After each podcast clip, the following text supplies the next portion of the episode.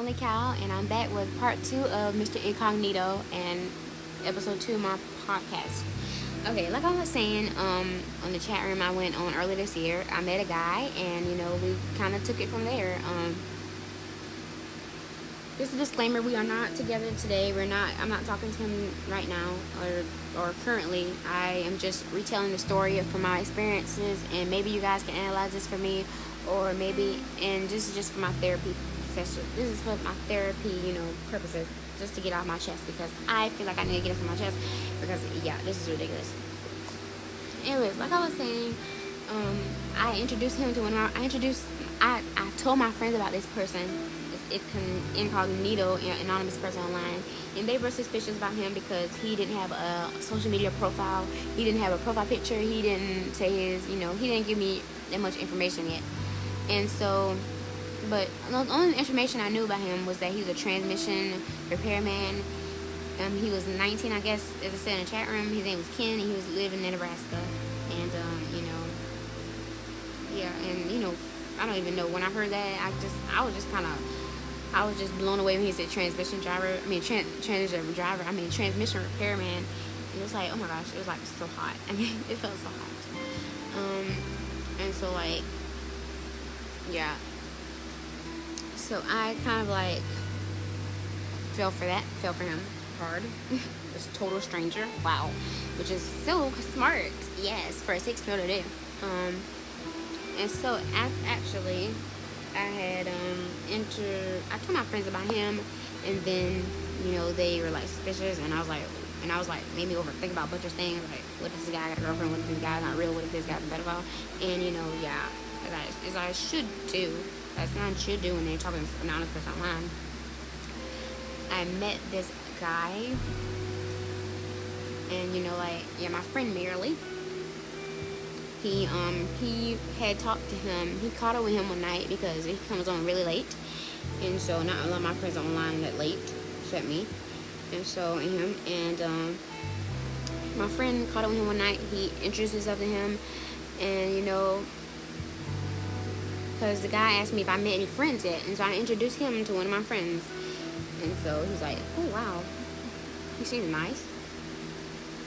And so I told him I about my friend. And he's like, yeah, oh, it's cool, cool, cool, cool. He seems to really like you. And so, as they were talking, um, it seemed to be going smooth until the morning after, where like, you know, my friend sent me a screenshot and him saying that, you know, he just he was just on there for fun. He he, he the girls love the flatter he gives them and this is the guy I was talking to, by the way. Guys who supposedly liked me.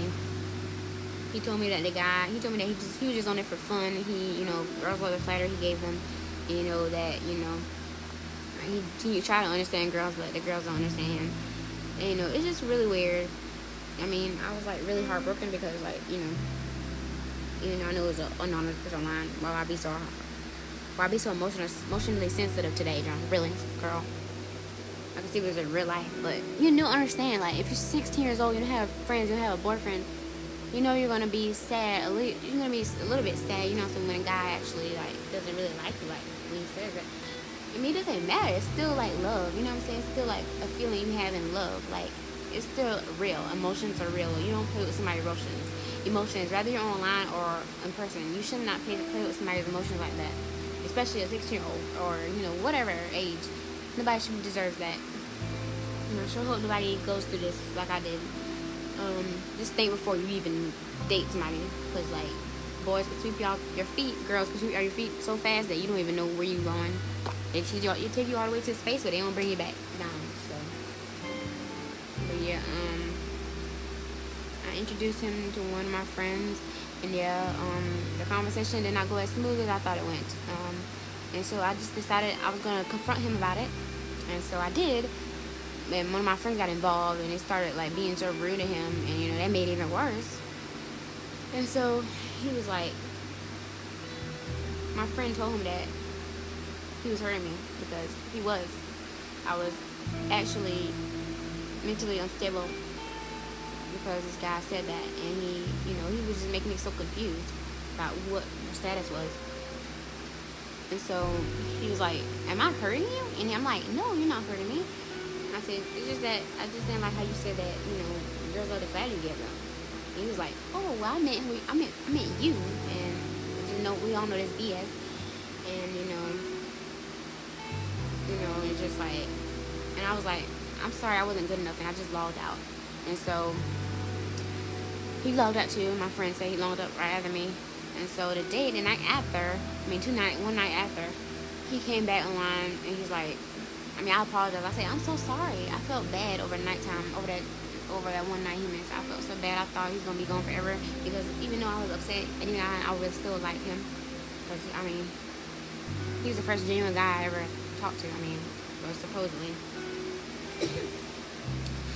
Excuse me. And um, you know, I really like this person, so I gave him a second chance. And I know that's really stupid, even saying stranger a chance. And you know, so we kept we continuously talked it off. And um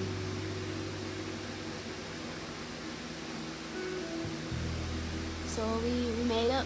He didn't hate me, surprisingly for that.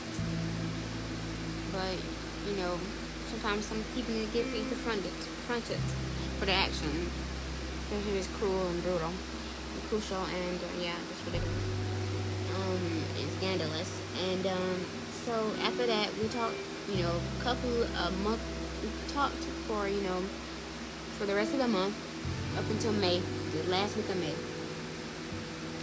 And you know, that night was kind of stale and dull. Um, he didn't really. He came on as he usually did. He seemed really nice and you know, as always, and interesting. And you know, I mean, I was trying to since I warmed up to him a little bit, I kind of showed my more of my personality, more of my personality, and he kind of like backed away a little bit, and you know, I felt kind of crazy and embarrassed, and so I was like, "Do you hate me or something like that?" And he's like, "No, I don't hate you." You know, I was just the whole night I just spent like worrying, overthinking, and then he's like, keep, keep like reassuring me that nothing was wrong, even though he acted like he didn't really inter, he wasn't interested in me anymore, like, and you know, so I told him, I told him, because it was a situation where the guy, guy had told me that I was pathetic and stuff like that, and I was asking him, he knew about it. He was, and I was asking him, he knew about my situation on the chat room. Everybody was being rude to me, and everybody was being like, treating me like a dog or something like that, a lonely, they treated me like a straight, I mean, a, a rag dog on there. Like, they just called me names for left and right. It was ridiculous. And so he was kind of really comfort, comfort, comforting me, and you know, and the comfort led to like when I said, I said, my, I said, when my bully said I'm gonna find love one day, and he's like, don't worry, one day you'll find love, and you know, yeah, I know he was, I know he was being nice, but like, you know, when he said that, um, when he said that, um, I couldn't help but have my heart, I couldn't help my heart to drop. I can't believe he told me that I'm gonna find love one day and you know after he said that he liked me for like four months like he told me that he liked me you know now he just want to say that i'm gonna find love one day like that's really odd and you know after i heard that i was like done i was like well i guess this is goodbye forever he was like what and you know after that i logged back on i didn't see him again and you know, that was really weird but I asked him he was gonna be back. He said, "Yeah, I'll be back, pretty one." And you know, he never been back. I don't even know what happened. Why he wasn't? Why he's not? Why he wasn't aligned? And you know, that we talked so much. We formed like a relationship kind of, I guess, and you know, a bond, a virtual bond. And he's like, just goes like, and it's nothing. And I know it's nothing because we were in a physical relationship, but like, that was weird though. Like, I mean, couldn't he have told me this sooner? That's what I'm confused about. And so, like, it just really hurt my feelings to know that, you know, another guy rejected me. You know what I'm saying? Another guy just played me and rejected me and just threw me under the water, threw me under the bus. And all I wanted was help. And, you know, I asked people for advice on Quora about this situation. and it was horrible.